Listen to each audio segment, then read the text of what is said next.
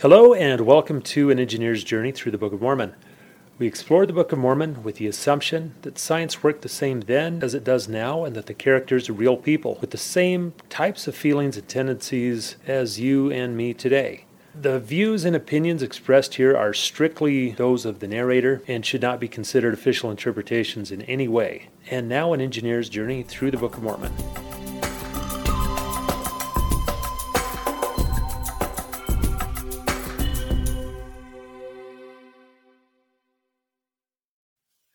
Hello, and welcome back.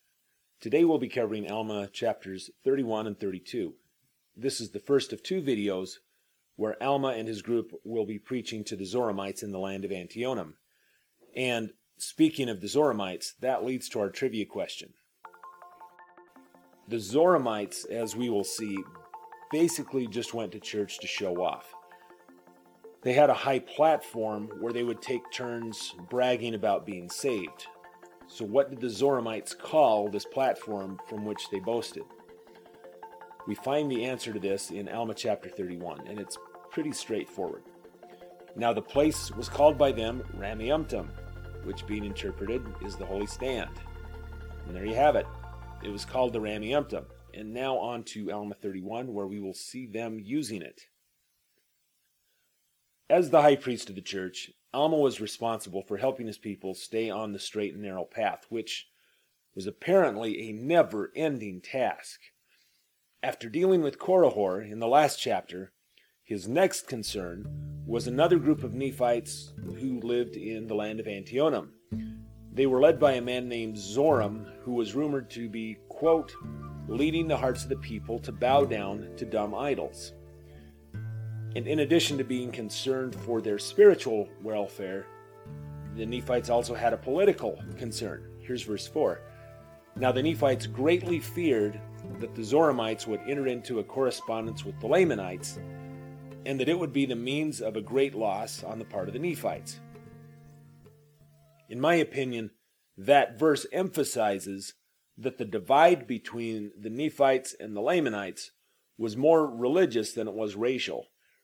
Earlier in Alma, we read of both the Amlicites and Amulonites living freely among the Lamanites, despite being of full or partial Nephite ancestry. Also, when the people of Anti Nephi Lehi joined the church, they were no longer numbered among the Lamanites. If Zoram's followers in Antionum entered a relationship with the Lamanites, they would probably be lost as Nephites. Hoping to save the Zoramites and to keep them from joining the Lamanites, Alma wanted to try the virtue of the Word of God, as it says. And he gathered the strongest team of missionaries available to him. He recruited Amulek, who had preached with him in Ammonihah, and Zeezrom, the lawyer that he and Amulek had converted there. He invited three of the sons of Mosiah, whose mission to the Lamanites had converted thousands while Himni, the fourth son, stayed behind to watch over the church in Zarahemla. And lastly, he brought two of his own sons, Shiblon and Corianton. Unlike the Nephites, the Zoramites refused to keep the commandments or observe the law of Moses. They also refused, it says, to observe the performances of the church to continue in prayer and supplication to God daily, that they might not enter into temptation. The phrasing of that last sentence to observe the performances of the church is intriguing to me because it makes it sound as though the church provided a structure for the Nephites' daily prayer. That's just what it sounds like. We don't know that for sure. Reportedly, the Zoramites were worshiping, quote, dumb idols. But, as always, I question whether that means they were really worshiping and attributing one's blessings to statues, or if it meant something else. Alma, prior to his conversion, had also been described in Mosiah 27 8 as a very wicked and an idolatrous man. And as we watch the Zoramites, we'll see that their patterns of worship did not appear to include idols as we think of them. In fact, there's no mention of idols anywhere in this whole episode. If they idolized anything, it was themselves. In their worship services, they took turns standing on a high platform one by one and loudly and publicly giving thanks to God. Although the Zoramites thanked God from their platform, which was called uh, a Rameumptom, as we covered in the trivia question, the prevailing sentiment was not one of gratitude. Each person repeated exactly the same phrases as everyone else, and the phrases were essentially what you might call humble bragging, or maybe just plain bragging.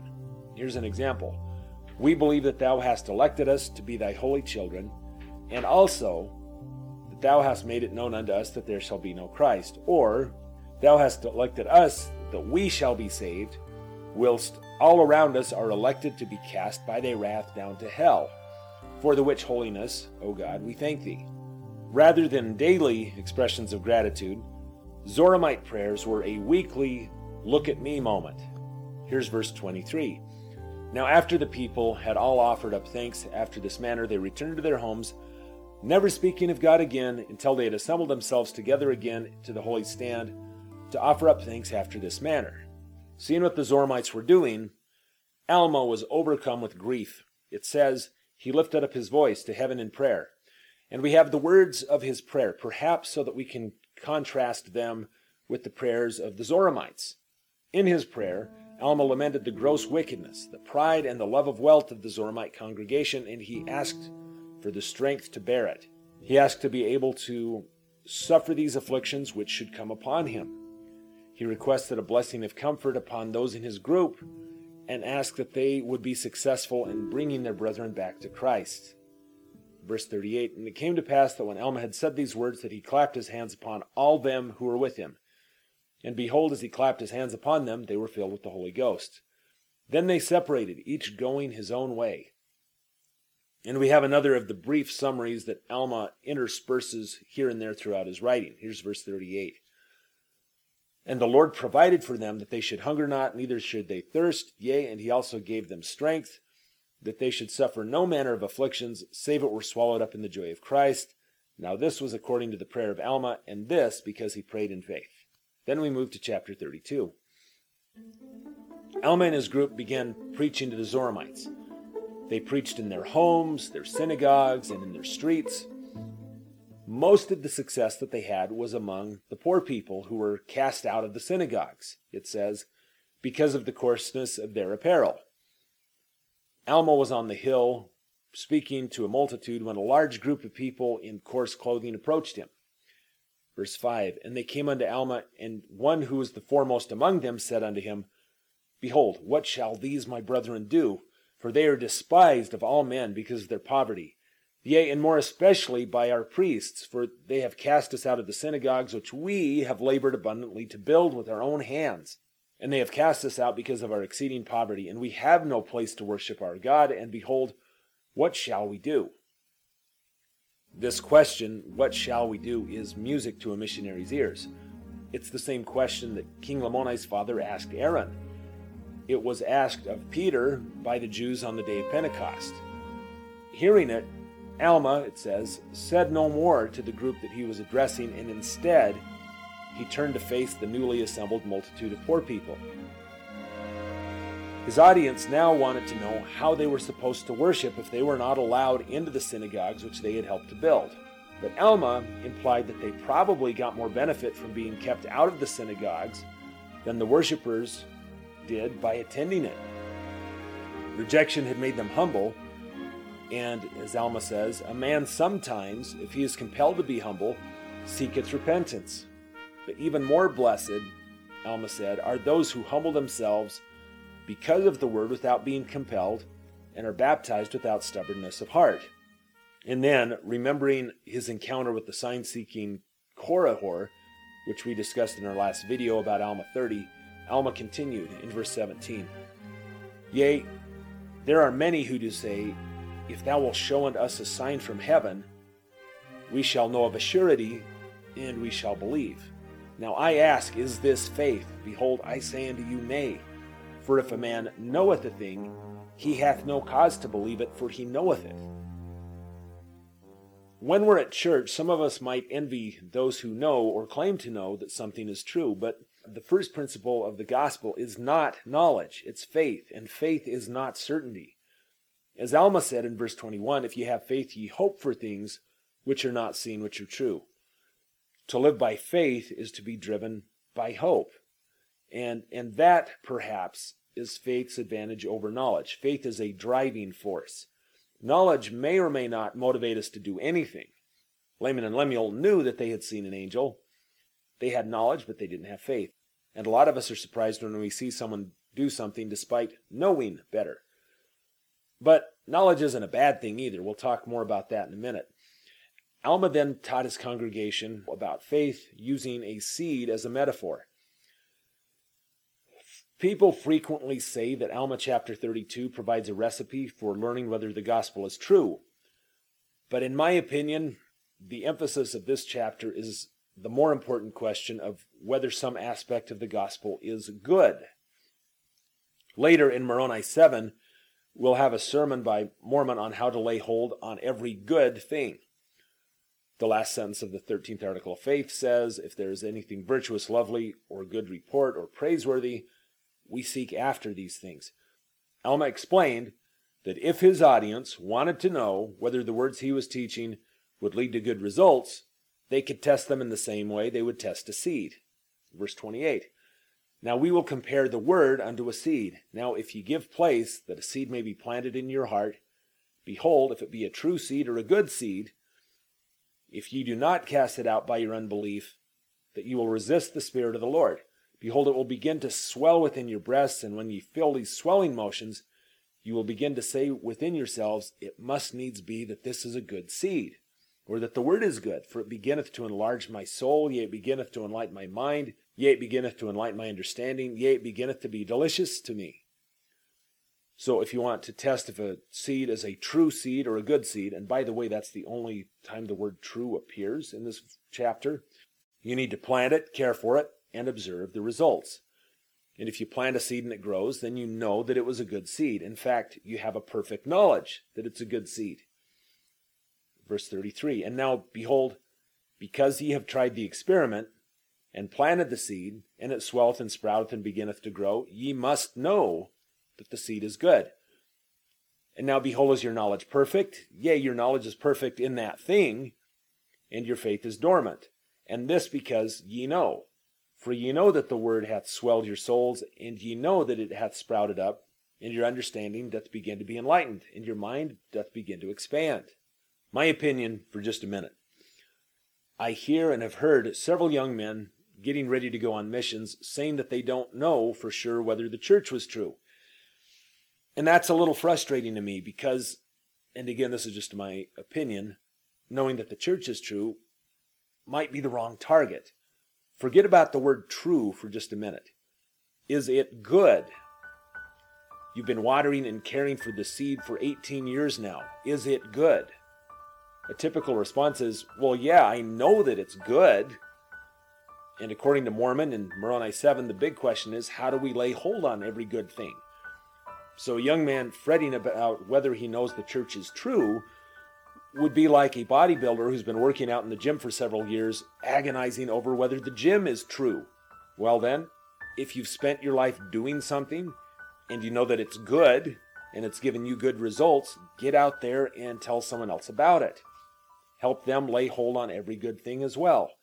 And again, that's just my opinion and it's how I see things. So, coming back to our topic, I wonder how things might be different if, when we wanted to learn whether something was true or good, instead of praying about it, we did as Alma suggests and planted the concepts we are trying to test and gave them an opportunity to grow.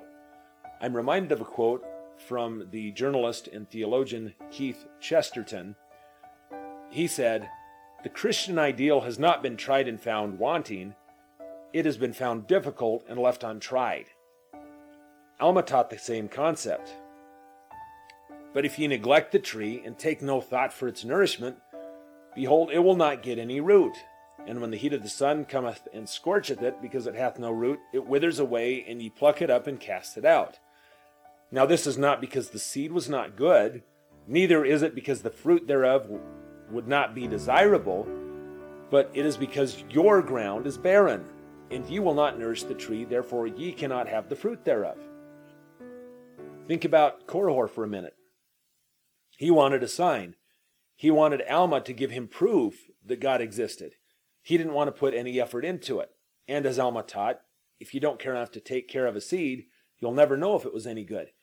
What's really interesting to me about Korihor is that when the devil first approached him, he didn't believe the words of the devil either.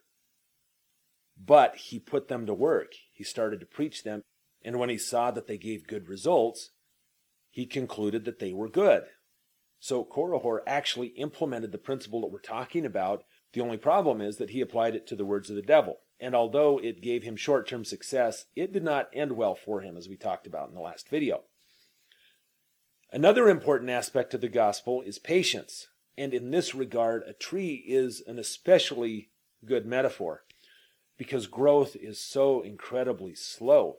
It's so slow that it's imperceptible. Trees may take months to sprout and years to grow. Results are not immediate. To someone who has no real interest in growing a tree, to someone who is simply going through the motions because they were told to do so, the process of growing a tree will feel like a complete waste of time.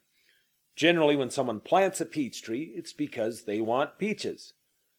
Or, if we want to use gospel terminology, it's because they hope for peaches. We said earlier that faith included the element of motivation. Why are you going through the bother of planting a peach tree? Why not an elm tree? It's because you're hoping for peaches. If you don't care whether you get peaches or not, you're not going to bother planting and watering the tree. As Mormon said in Moroni 740, how is it that ye can attain unto faith, save ye shall have hope? Before you begin to exercise faith in something, you first hope for the blessing that it provides. Think of Laman and Lemuel and Lehi's vision, where we also talked about a tree. Why didn't they join Lehi in eating fruit from the tree? Because it wasn't what they wanted. They probably wanted to be on the other side of the river with all of the rich people in the great and spacious building. Telling Laman and Lemuel to live the gospel so that they could experience its blessings would be like telling someone who hates peaches to plant a peach tree. That would be a lot of work for something you don't really want in the first place. So, to have the faith to plant a tree, you need to want the fruit. And again, that's where hope comes in.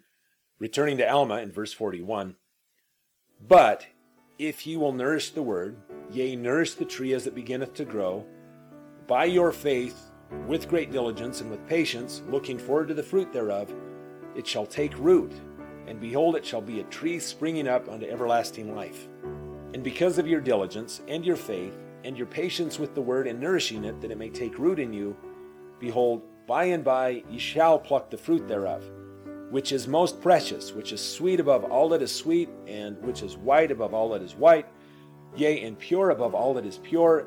And ye shall feast upon this fruit, even until ye are filled, that ye hunger not, neither shall ye thirst. Then, my brethren, ye shall reap the rewards of your faith, and your diligence and patience and long suffering, waiting for the tree to bring forth fruit unto you. And that's the end of Alma 32. And now it's time for our trivia question. We said at the beginning that Alma was joined by his sons Shiblon and Corianton in teaching the Zoramites. He also had a third son who did not join them. What was the name of Alma's son who did not preach to the Zoramites? Who was Alma's other son? We will see you next time.